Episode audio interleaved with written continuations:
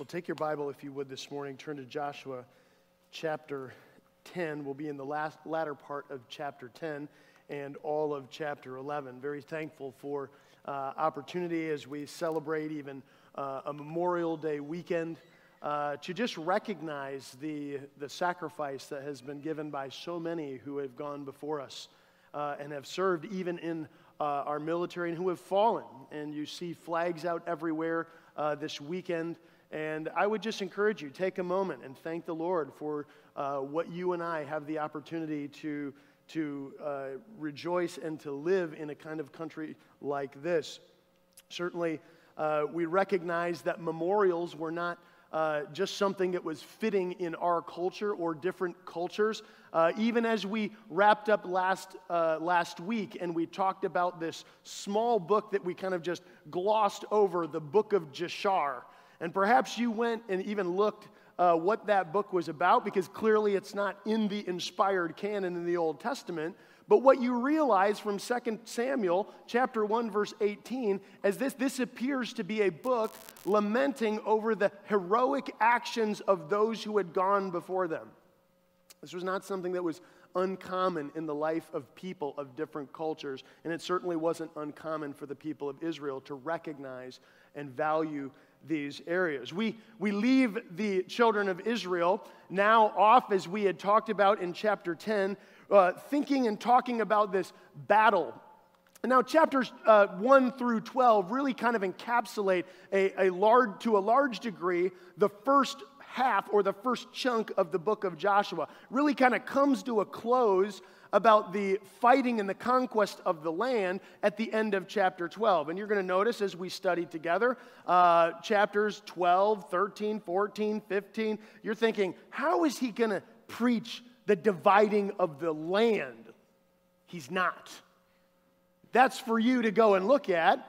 And there is a level of it where we'll, we'll skip over, and I'm going to make some mention of various areas where tribes ended up landing and uh, various lessons, things that we can learn from those things. But we're going to be jumping now as we come in after this book, as we encapsulate this first half, to some various uh, interesting portions of Caleb uh, and, and, and his particular portion and as we look towards the end of July, where we will be wrapping up the book of Joshua and all of these final accounts and sayings.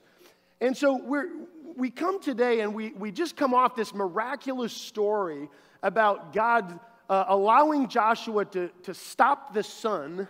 Now, it wasn't Joshua, obviously, who stopped the sun, it was God stopping the sun based on Joshua's request. God bringing down hailstones. We saw armies that were, were collected together, and we made mention uh, of these particular armies uh, even last week as the southern half of the conquest was now beginning to end. And you could look in chapter 10 and verse number 28, and what you'll notice is this is the understanding that as the hailstones, hailstones came down from the heaven, and more hailstones killed anyone else than even the armies of Israel, that there were still people who escaped this.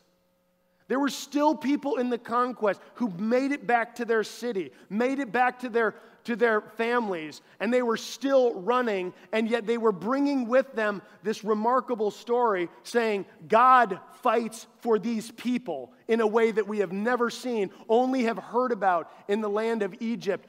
They have God on their side. Well, I'll tell you what, the conquest wasn't over. Now that this southern half of the portion of the land of Canaan was now taken, you can read in chapter 10, and what you find, not only did they kill the kings as they brought them out of the cave where they were hiding, but the people had to go back and they still had to fight. It wasn't as if God was saying to them, you know what, I threw hailstones uh, down on them, that's enough, you can go back to Gilgal and rest for the night. The goal was to persevere in every respect of the conquest so that they would do exactly what God had called them to do. They went to each of those particular southern cities. And in the, in the latter part of chapter 10, verse numbers uh, 29 to the end of the chapter, you and I have the recording of the people of Israel going and fulfilling all the things that God had asked them to do. They went in, and you will notice this, this phrase, and they devoted to destruction just as Moses said, just as the Lord said. They were fulfilling the command of God by going through this. Now, the northern part of the kingdom knew that they weren't uh, they weren't, uh, they weren't going to be you know, left for very long before another battle would ensue. And so while all of this fighting was going on in, in chapter 10 and the, in the latter part of chapter 10, you have this interesting now short synopsis of the northern conquest. Now, notice this in chapter 11, verse 1. He says, When Jabin the king of Hatzor heard of this, he sent to Jobab, the king of Madon, and the king of Shimron, and to the king of Achshaph, and to the kings who were in the northern hill country, and in the Arava, the south of Chinnereth, and the lowland, and in the and in the Dor in Dor on the west, to the Canaanites in the east, and the west, the Amorites, the Hittites, the Perizzites, the Jebusites in the hill country, and the Hivites under Hermon in the land of Mizpah and they came out with all their troops like a great horde, in number like the sand that is on the seashore, with very many horses and chariots. And all these kings joined forces and came and encamped together at the waters of Merom to fight against Israel. Notice now you transfer. You had various kingdom components, but you had head king components. In the southern area, we understood that all of a sudden the king, who was king of Jerusalem area, all of a sudden called all this the alliance of the southern kingdoms. In the northern part, one of the larger kingdoms was in the far north, was the king of Hatzor. Now, some of these particular areas, and you can see Hatzor here on the map, become very strategic in a conquest because there was only so many areas to travel, so many places to go. Travel wasn't easy.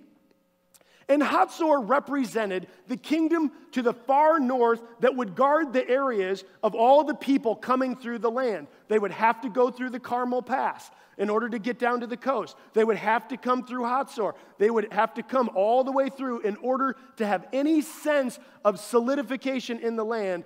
All of these northern and southern kingdoms became outposts of security for the people in the land. Well, this no doubt, this is why Hatzor was very much the central uh, individual, the king of Hatzor, to gather all the other kingdoms. And just like the king of Jerusalem did in the south, the king of Hatzor did in the north. In fact, he extends it because he knows that all these people had ran. They had all run from what was going on with the God who was fighting for Israel. And he sends word to all of these other little kingdoms. Now, notice this the people in the northern hill country. He goes as far north as possible. He goes even further north to the Hivites, who are right under Mount Hermon. And he goes all the way to the coast to the people in, in the area of Dor. Okay, this becomes critical because if you lived in what was understood in the hill country or in, in Jerusalem as the Shephelah, all of those hills, you don't run a chariot in the hill country. Okay, there's too many things that, that impede that. They call to the people at Dor. Well, guess what kind of descendants or people who would, uh, have, would have landed in the coastal areas? Those were in, in the past, in history, when you come to 1st and 2nd Kings, 1st and 2nd Samuel, these were often the people of the Philistines. Workers of iron, people who were large, when they went and searched out the land, this is the areas where often many of the Anakim or the giants would have lived. They gather all of these people and say, if we're going to do this, and we're going to fight against the God who fights for Israel, we've got to join forces. He sends as far to the east, to the west, to the Hivites, to everyone. He even reaches all the way down to notice the reference of the Jebusites. The Jebusites were the inhabitants of Jerusalem, another name for them. Now remember, they were just defeated in the southern kingdom, but they were all fleeing for their lives. And virtually what the king of Hatzor does is says this if you are alive and breathing and you can wield a weapon, get up here because we need your help to fight against this people of Israel. And he calls all the people who are left, all the kingdoms in the north, any stragglers in the south to come up and gather at the waters of Merom so that they could then fight against this God of Israel who had now uh, uh, given fear and horror in the minds of the people of Canaan because every single place they went, they won. Man, I love that. I love a story where all you do is win. Don't you love being on a sports team that you never lost? That would be fantastic. Every single place they went, they won. Why is that? It's a subtle reminder to us of Joshua chapter 1. Wherever your feet tread, I will be with you every step of the way. And it's an even farther distant shadow of the reality that every battle that ensued was one day closer to uh, experiencing the rest that God would provide for the people when they had one day settled in the land of Canaan that had been given to their forefathers, Abraham, Isaac, and Jacob. These kingdoms rallied around the king of Hatzor. They come and they look to fight against the people of Israel. And of course, all these kings as they joined forces in verse 5. And then it says, as we look at this text, and it says, And the Lord said to Joshua, Do not be afraid of them. But did you notice the detail? A great horde of people, as many as the sands of the sea. I mean, in all respects, the people of Israel, I don't know if you would describe their army coming into the land of Canaan as an army that was as the sands of the sea. They had people, they had a God who would fight for them, even though they were, on, they were the underdogs in every battle, but they weren't because the Lord was fighting for them. And we learn these stories. Now, one of the reasons why, by the way, this history becomes so uh, transformational and helpful to us is that we have to remember that God reveals history so that you and I can learn from it. Now, this is really the point, I think, as we walk through an encapsulation of, of Joshua, the, the latter part of Joshua 10 and 11, and you can read Joshua 12 on your own, is that God really does desire for us to reflect on the past to help us grow in the present. He really desires for that. This is why history is such a powerful element in the life of any culture. He wants us to think about it. He, he doesn't to just say, like, I know some of you got to certain days during your week and you think, I am glad that's over. That is in the past and I'm not thinking about it again. Those are great, but the reality is, our, our life, the older we get, most of it is lived when we look and we see all of the things. We look in the past and we think, wow, like a good portion of my life is gone. I remember when I finally got to the, the, air, uh, the like in the 40s, I crossed that cusp of being over the hill. And everybody's thinking, oh man, you are old now. And you, you think to yourself, and there is a thought that comes into to your mind, and perhaps it came into your mind when you crossed that particular barrier. You looked back at, at 40 years of your life and you thought to yourself, I'm half dead. What I do with the rest of this really matters. Because cognitively speaking, I may not be have a mental capacity when I get up further in age, so I've really got a short window now in order to, to continue to persevere. But do you realize that history is a powerful element in your life. Think about your own life for a minute. The things that you look back now and think, if only I would have known. The moments where you look back and you see the rejoicing over God's protection. Don't you have those moments? Oh man, if it wasn't for God doing this, and I'd be way over here and I'd be off track. But He kept me from this and kept me here. Don't you have those moments also, though, of regret and shame. You look back at the history of your life and you think, what was I thinking? And the problem was, as I was thinking so quickly at different times, is that it forces me to look back and say, that was really foolish. Mental note, don't do that again. I have to learn from those things. There are moments, don't you, as you look back in your life, uh, and this often happens when you go to some kind of a high school reunion of some sort and you enter there and you remember all those people and you remember your life, I don't know any adult who wants to go back to high school. They think, Dear Lord, thank you, those years are over. They think and they enter a room only to be encapsulated in their mind with the embarrassment of who they once were, and everyone there knows who they were, but they don't know who you are now. History is supposed to remind us and help us reflect areas where we feared the Lord, at times when we didn't fear the Lord. People who in our life were involved, who even at times out of our own poor choices suffer massive consequences as, as for reasons because I wasn't thinking in a biblical way.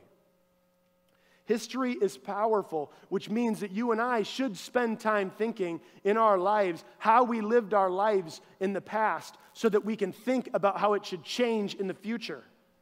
The Apostle Paul did this constantly for, for the, uh, the impulse of change. Don't live like your former manner of life, like, the, like you did when you were a Gentile. Do you remember those days? Don't live like that. Remember, live like Christ, who you are now you are now bought with a price, and Jesus now has redeemed you. That should instigate a thanksgiving that allows you to exalt the Lord. Now, through the conquest and through these historical lessons, uh, what I want to talk about this morning is snapshots of some counsel that we can give, that we can receive from the conquest. Here's lesson number one. I think is really, really helpful. Very short, very to the point. Trust in God's wisdom, Christian. How many times can you remember in your life where you truly believed you thought you knew better than God? You thought he's just lagging behind because he's not hearing your prayers. He's not doing what you think he should do in the timing you think he should do it. There's circumstances that come up. It could be an illness of something that you experience that you can no longer keep from yourself, and yet an all wise, all knowing God must be trusted. You think about Joshua chapter 10 and you look at verse 42. Go there with me if you would. Here it says, And Joshua captured all these kings and their land at one time because the Lord God of Israel fought for Israel. And Joshua returned, and all Israel with him to the camp at Gilgal. At the beginning of the whole conquest, Joshua was told, Don't fear, don't fear, don't fear, be courageous. And essentially, what God was coming to him saying was, You're going to have to trust in me and in my methods of winning the conquest of Canaan. You can't think that you've got this all wrapped up. You've got to trust in me. You, you go and even you think about in chapter 11, verse 6, he says the same thing to Joshua Don't be afraid of them.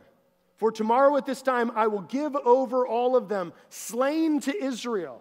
Notice what he's saying to them you have this great horde of people, numbering as the sand of the sea. And there is a sense in which if you and I were warriors at that moment, and you got on a hilltop, and you looked down at the valley in the, the waters of Merom, and you saw the northern and all the stragglers who had been defeated coming together to fight you, and you saw their numbers and you saw your numbers.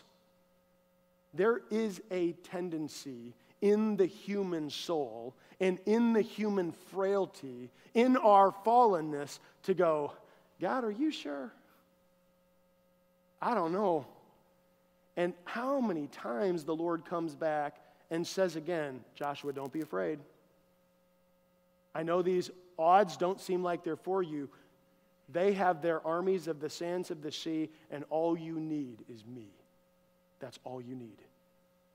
And he challenges Joshua and the people and the elders of Israel to live in a way that exemplifies trust. Trust in the living God who can do all kinds of miraculous things. God's wisdom, believer, we constantly need a reminder. His wisdom far supersedes your wisdom and my wisdom. But do you know the moment at times that happens when all of a sudden some, someone may get diagnosed, even with some component of, of an illness that even could be to the point of death. People, we all begin to wonder God, what are you doing?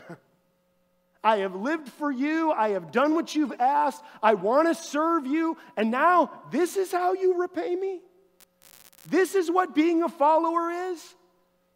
Being a follower of Jesus, Christian, is all about faith. It is all about following and, and listening to, to the faith that is revealed in the scripture about a God who is faithful to his people. It is our one heart's desire as believers to live in faithfulness in trusting God. Joshua had to believe that the Lord would allow, that God would say, when he said, All these kings are going to be lying dead before you. And he's seeing the number of the sands of the sea going, Okay, let's go. Let's do it. And yet it hasn't happened yet. And why, and why could this be uh, such an assurance? Because in verse 42, he says, Because the Lord God of Israel fought for Israel. Every young child that would be read the conquest story would be infused into their mind. Now, who won the battle, kids? The Lord won the battle. The God of Israel fought for Israel. He's the one who fights for us. He's the one who continues to guide us. Notice in Joshua chapter 11, uh, verse 7 And Joshua and all his warriors came suddenly against them by the waters of Merom, and he fell upon them. And the Lord gave them into the hand of Israel, who struck them and chased them as far as the great Sidon, and eastward as far as the valley of Mizpeh. And they struck them until none were left alive. And Joshua did to them just as the Lord said to him. He hamstrung their horses and he burned their chariots with fire. See, God is an all wise God, and He is so wise and so sure that He will always keep His promises His promise to protect, His promise to provide, His promise to guide, His promise to correct you, His promise to deliver us. Whatever His will sees fit in our lives as well. He is a God of justice who continues to help us realize He has all of the earth and all of its history in his control. Oh, the simple verse of what many of us have memorized but often struggle to practice of the Proverbs 3, 5, and 6. One of the most unsophisticated verses in the Bible. Trust in the Lord with all your heart and don't lean on your own understanding. But in all your ways, acknowledge him, and he will direct your path. But how many times, just last week alone, did you get tempted to lean on your own understanding? You and I, as frail people living in a fallen world, often struggle with leaning, thinking, well, yeah, but I, I think I know this one. I'll, God, I'll call you when I need you. And God was impressing on the hearts of the people of Israel in the conquest is you need me in every battle of every day, of every portion of your life. There is not a moment where you don't need me. And the moment you think that you don't need me is when you end up failing. And that's the recording so often, the stories of the conquest, when they all of a sudden didn't consult the Lord. They didn't think they needed him as much as, as they really do. This God that we trust in is a God who keeps his promises. And I would challenge you as you walk through your own Christian walk. The difficulties, the hardships, the trials, the enjoyments of the Christian life. What are the promises of God that your heart continues to cling to? What promises of God do you come this morning having your heart filled with heaviness because of things that you can't control? That all of a sudden you need to be going to the Word of God and saying, I need to trust in His promises. Perhaps you, you come this morning and your heart is heavy because as you have assessed your life and you, as you have come and you have lived out your weeks and months and, and even uh, consecutive months, and you're thinking to yourself, I have not been living for the Lord.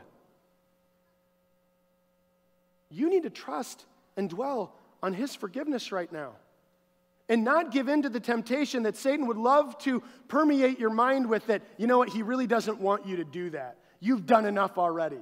He doesn't want to see you, he doesn't want you to confess. We so often, as Christian people, take so long to get to the throne of grace. Because we think, well, I'm not worthy. Well, you never were. We never are.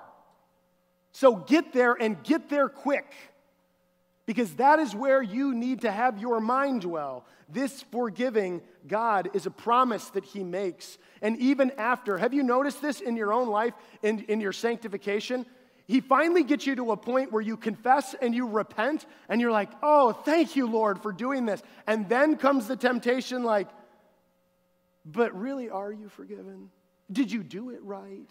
Did you say the right prayer? And you're still wanting to be filled with shame. It is that moment that you have to trust in God's promise of forgiveness for you because it's not about what you've done, it's about what He's done. Perhaps you come this morning and you're thinking to yourself, I don't know how my family's going to financially make it. I don't know how we're going to supply for our needs that we feel are genuine and really need to have. And we've been calling out to the Lord. God is a God of provision. I don't know exactly the timing in which He chooses to provide, but God, you can trust in this provision, provisional God who always comes to the rescue of His people, but not always in the way that we think we need it. And we need to trust that He knows best. We need to trust in the presence of God. There are moments where we so fear what will happen to our lives, what will happen to our families, what will happen if some drastic event happens and our minds need to be encompassed with God's presence. Perhaps you need to dwell on Isaiah 41:10 that says, "Fear not, for I am with you. Be not dismayed, for I am your God. I will strengthen you. I will help you. I will uphold you with my right hand. Perhaps you need to think and reflect on the promise of God's sovereignty. Like John 16 33 says, I have said these things to you that in me you may have peace. In the world you will have tribulation, but take heart. I have overcome the world. Believers, this moments of our life Whatever life that you're living, whatever circumstances you are facing, they call us to trust in the wisdom of God and the promises that He gives to us.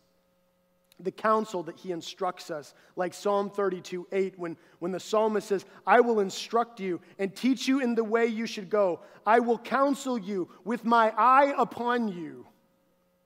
God has our best interest in mind. When he tells you not to do something, it's for a reason, it's for your benefit. It's not so that you can grow in complaint, it's so that you grow in grace and trust. Perhaps this morning you just come and your soul is so weak, and maybe that even includes your physiological component of your body. You are just, you're just downtrodden in your soul. Your physical body is to a point where you're so desiring rest, you need to reflect on the fact that God's grace is for you in your weakness. Just like he, the Apostle Paul said, My grace is sufficient for you. My power is made perfect in weakness. Now, every time I read that verse, I think to myself, like, couldn't it be a different way? Couldn't your, your power be displayed in some other mechanism, mechanism other than my weakness? But it's through our weakness that we become humble and submissive to trust in the living God and his ways. So often we are so uh, negligent in getting to the point of humility. We have to trust him, we have to trust in his wisdom. And remember that God does not need to give us the detailed synopsis of what our life has been and what our life will be in order for us to finally have to say, okay, I'll trust you. Looks like the plan ahead looks good, so we're good. I'll stamp my approval on it. You can go with that, God. We don't need that. We need to be able to say, I'm going to trust you because faith is faith in what you can't see. I don't know what, what, what God will, will, will allow in each of our lives this week. We're constantly coming to God for prayer for one another, for all kinds of different circumstances, but we can trust in His wisdom that what He allows for any single one of us is for our benefit so that we grow to be more like Him. Lesson two be determined to obey God's instruction. You notice all throughout the conquest, you notice these various phrases like uh, in Joshua chapter 10, verse 30. And the Lord, uh, and the Lord gave it also uh, it says in verse 30, and the Lord gave it also and its king into the hand of Israel, and he struck it with the edge of the sword, and every person in it, he left none remaining in it. And he did to its king as he had done to the king of Jericho. And, and on the story could go to the encapsulation of these small phrases. And they did what God told them to do, and they did what Moses said, because God told Moses that, and Moses told Joshua that, and Joshua told the leaders that, and though the people followed God in all the instruction. You look in every single one of these passages, and the common denominator is somebody was doing something that obeyed the very detail of what God instructed them to do. Christian, how mindful are you of the detail that God calls you to live by? So often I hear Christians say, Well, how was your Christian walk? And they'll give some bland, broad brush speaking idea. It's going fairly good. Well, the reality is, is that, and so often we like to hide behind these broad brush encapsulations of our life. I don't know a Christian who isn't battling something. You fight your own flesh, and I fight my own flesh each and every week. I have to be mindful that I'm not being negligent to the detail of the life God calls me to live so that I'm being holy as He is holy. So that I don't just try to take things and go, well, this is important for me, but I'm not going to focus so much on this principle. Purity's good, I'm good over here, but I'm not going to work on this element of my marriage or this dimension of being a mother or this particular perspective of being a friend. Take the totality of God's revelation and make it your aim to obey God in every detail of your life. I know that seems like a daunting task it is. But the Lord will be with us as we make the godly pursuits to follow after what will free us from sin, keep us faithful to Him, and bring Him the greatest glory. Every single time you choose to obey God in the detail, He is glorified with your life. He is pleased when you confess, when you repent, when He calls you to a greater, uh, to, to greater obedience. Christians, I would, I would say to you, because I know this is true in my own life, we often become negligent about the detail. We focus on the things we want to focus on, not the things we should focus on. We start with sometimes the things that are easiest to change versus the thing that you know that God wants you to change. You just hope that you'll get there. Everyone in this room today could take one thing and say, God needs to change my heart in this area and fill in the blank. And there's something that comes up in your mind when you think about what is the one thing you know about you that no one else knows about you, but God does, that He knows He wants you to change, but you just don't want to do it. You need to pay attention to the detail that the Spirit of God is using in the Word to convict your life so that you walk away going, I'm going to get after that this week. I'm going to grow in holiness and being set apart for the living God. Notice the detail of some even small elements, for example, like Joshua 11, verse 9. And it says that they hamstrung their horses and burned the chariots with fire. I mean, if you were, a, if you were the Israelite army and you think, like, we could use those chariots, hello? I mean, why are we burning these things? Well, think about Deuteronomy 17. He says, Only he must not acquire many horses for himself. Here's Moses giving instruction, or cause the people to return to Egypt in order to acquire many horses, since the Lord has said to you, You shall never return that way again, and he shall not acquire many wives for himself, lest his heart turn away, nor shall he acquire for himself excessive silver and gold. Deuteronomy 20 extends this idea, and Moses says, When you go out to war against your enemies and see horses and chariots and an army larger than your own, this seems like a, a good fitting, and you shall not be afraid of them, for the Lord your God is with you who brought you up out of the land of Egypt. Why? Because he didn't want them to trust in horses and chariots. You read the book of Isaiah, it's exactly consistent. You and I need to trust in the living God. It is not the strength, it is not the might of what, what military battle or the mechanisms of war. It is God who fights. It is God who will be the common denominator for every single Christian whose heart is fixed on Him, who will then live and fight successfully the fight of the Christian faith. They will get up when they do wrong. They will humble themselves. They will repent. And they do all of that because they want to pay attention to the detail. Is that not what 1 Corinthians 10 31 is saying? Whatever you eat, whatever you drink, do all to the glory of God. Like, you mean I got to brush my teeth for the glory of God? Yes. Because all of these things are a reflection of who you know you belong to. And every moment of your life is lived out of worship and service to Him. Make sure you pay attention to the detail. Look at lesson number three lead well. If there's one thing that we could understand in the conquest story, in all of these kingdoms, and Joshua being willing to go against the fear that could well up in his own soul and trust in the living God and say, you know what, I'm not going to fear. Joshua was an incredible leader. Joshua stood before the people on so many occasions and said, Come on, let's do this. This is what God says. Every covenant reminder, every moment where they would stand before the river Jordan, before the, the, the walls of Jericho, before the southern conquest, before the northern conquest, Joshua was saying, Let's go. Come on, boys, let's do it again. God is with us. And I would commend you, Christian, don't live your life as if you don't believe that God isn't with you. He is with you in your workplace. Lead well. Think about all the areas in the sphere of which God has called you to lead. It's your duty as well as your delight to lead people in the right direction. Husbands, let me pick on you for a minute because I'm one too. How well are you leading your home? How often are you bringing the Word of God to the family that God has given to you?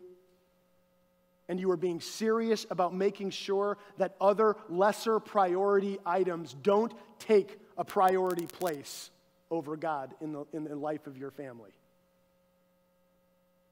Let me talk to mothers and wives. How well do you lead other ladies? To trust in the Lord? How well do you have your children sit at your feet and begin to nurture them in the things of faith, much as Timothy's mother and grandmother did? Are you paying attention to the detail and not getting so consumed with the difference of what's going on? Because so many things change when you begin to have children, don't they? It's like, I used to have time. I remember when I could study, I could do what I want, go where I want, and all of a sudden now you're like, I don't have time for that. If you don't take time for your own spiritual nourishment, you won't then take enough time to help your children be nourished in the faith as well. It is a collective effort from leading to submission to the family dynamic. College, youth, children in the home, employers, employees. What is the sphere of which God has called you to lead?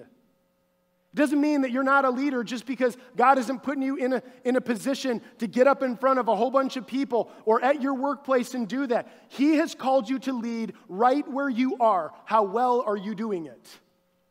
And what are those marks of a good leader? I'll tell you one mark that Joshua displayed through the whole totality of his life is he was truth centered. I mean, from the very beginning, when Joshua was told, Be strong and courageous, in, in chapter 1, verses 7 to 8, uh, it says, This book of the law shall not depart from your mouth, but you shall meditate on it day and night, and be careful to do according to all that is written in it. Even the verse prior to that, don't turn from the right or to the left. A good leader, wherever your leadership entails, will be truth centered. Why do you do what you do? Why do you believe what you believe? It is because you believe and are anchored to either the truth of God's word or some other false truth that you're living by. God wants our souls to be nourished with the truth. Good leaders will lead as truth centeredness. But not only that, they have a God consciousness about them. You notice this about good leaders? Is that they always t- tend to have this perspective that all of a sudden they go, wait, but God is in this. And so maybe we need to be patient here. Maybe we need to pray here. Good leaders, husbands, wives, uh, dads, moms, friends, all of these, you know what, should have a God consciousness enough to say, well, we couldn't have planned that. And that's unfortunate. But we know what a, a God is in control. And if He's allowing something, we need to, we want to see what He wants to teach us through this. Don't immediately come to the point where you're complaining and saying, God, why do you do this? And I told you I would serve you, and, and I was hoping you wouldn't let anything befall me that would be of a trial nature and suffering. Every Christian will go through a various components of trial. Good leaders trust the Lord, trust in His truth, and they have a God consciousness about them. Do you? When all of a sudden your kids say to you, mom and dad, or a good friend says to you, Christian brother and sister, let me tell you what happened to me. Are you saying, while they're weeping, while they're struggling, we need God's help because he's, he's got a plan for this and we can't see it yet, but we trust Him. Let's, let's spend some time praying together. Let me lift you up before the Lord. Let's call out, as James says, if you lack wisdom, let us ask of God so that, so that He can give to us the wisdom that you and I need. Good leaders are detail oriented, they don't pass over things that should be done. You should look to yourself and in the leadership sphere that God's given to you and saying, Am I leading in the detail of my home? Husbands, are you discipling your wives? Are you guiding them to truth? Wives, are you, are you looking to disciple your children? Are you also reflecting that discipleship of Christ even back to your husband? Brothers and sisters, are we doing that here? Is there obedience to the detail of, the, of, of God's desire for unity that far supersedes this place so that when we go away, uh, the conversation in the car doesn't look like something like, oh, we love church, but, and then let's talk about other people? Pay attention to the details so you don't get caught up in, in, in, in, living a life that doesn't exemplify something that glorifies God. Be merciful. Good leaders are merciful people. I mean, Joshua could have said, Forget it, Gibeonites, we're going to destroy you. But Joshua recognized the mercy of God, and he would say to the people, No, this is not what God wants. We need to show mercy. We made a commitment. Be merciful. Of this last one, a good leader is a glory deflector. These verses, like Joshua chapter 6, verse 27, after the conquest of Jericho, says this short little statement So the Lord was with Joshua, and his fame was in all the land. But you notice something you will never see in the book of Joshua is Joshua never erected an idol of himself and said, Here to the greatest conquest and the leader of the conquest. He knew it wasn't him, it was the God that he served. Christian, be a glory deflector. Don't quickly become someone who takes that.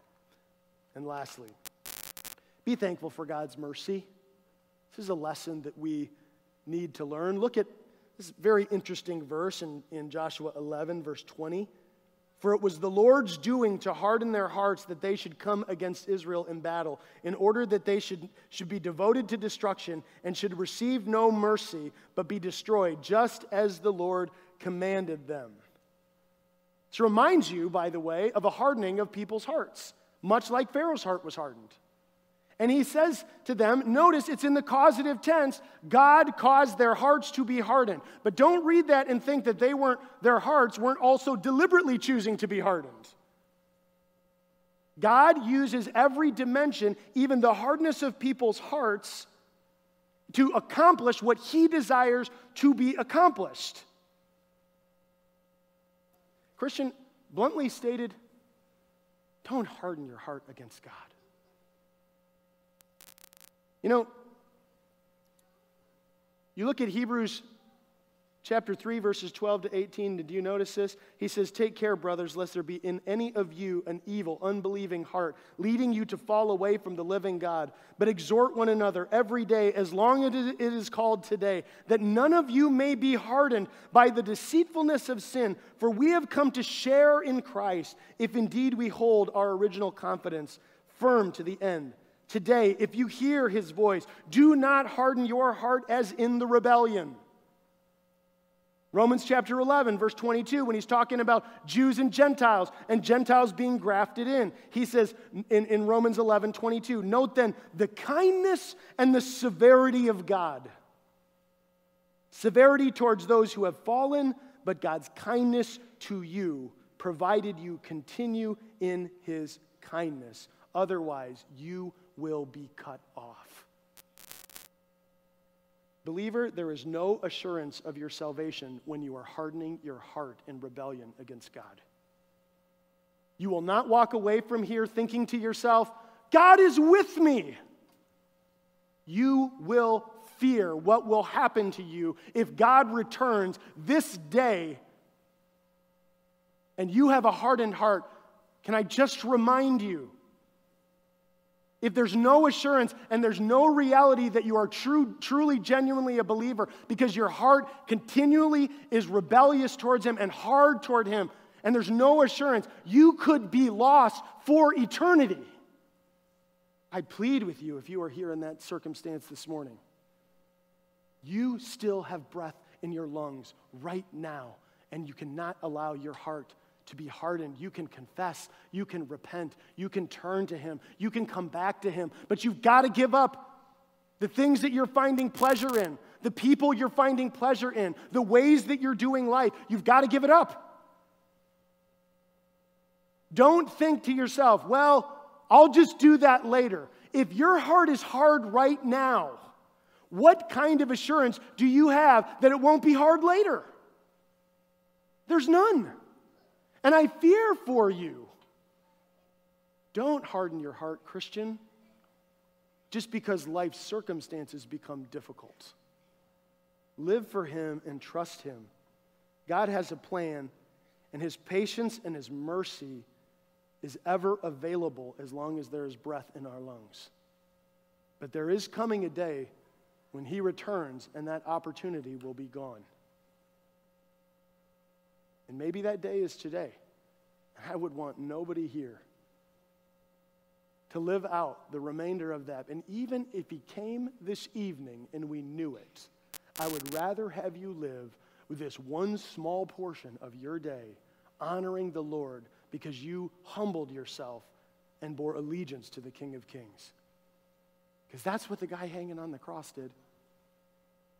At that last dying breath, and Jesus to say those remarkable words Today you will be with me in paradise.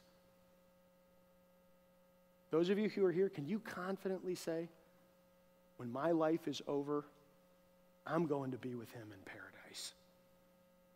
Don't rebel against him before it's too late. Don't harden your hearts. Joshua and the people of Israel demonstrated this constant visible expression to the people like Rahab and her family and the Gibeonites who served that God was merciful to them, and so they would be merciful uh, all the long days that they would live side by side with them their whole entire life. God wants us to be that kind of merciful people because that's who He is. He says in Matthew, Blessed are the merciful. As we close with this, remind yourself of Joshua 1 9. Have I not commanded you? Be strong and courageous. Do not be frightened and do not be dismayed, for the Lord your God is with you wherever you go. Christian, that's as true for you today, and it will be true for you in the future. Don't harden your heart towards the Lord. Pay attention to the lessons history is supposed, you're supposed to learn from them so that you trust in God's wisdom you lead well. You will pay attention to the detail. You be a, a person of mercy. And when your life is all over, you will have the rest that God has always promised you to have. Let's pray. Father, we thank you so much for your kindness to us. None of us deserve it. So many of us have gone through portions of our lives where we could classify them as a hardening of our own heart to want to do what you've called us to do. Lord, but true and genuine believers will not sustain that hardened heart, and they don't do it on their own. They do it because your spirit moves within them to be honest before you as a holy God and say, There is no purpose, there is no joy, there will be no satisfaction for living for ourselves. Lord, help us to be these kind of people.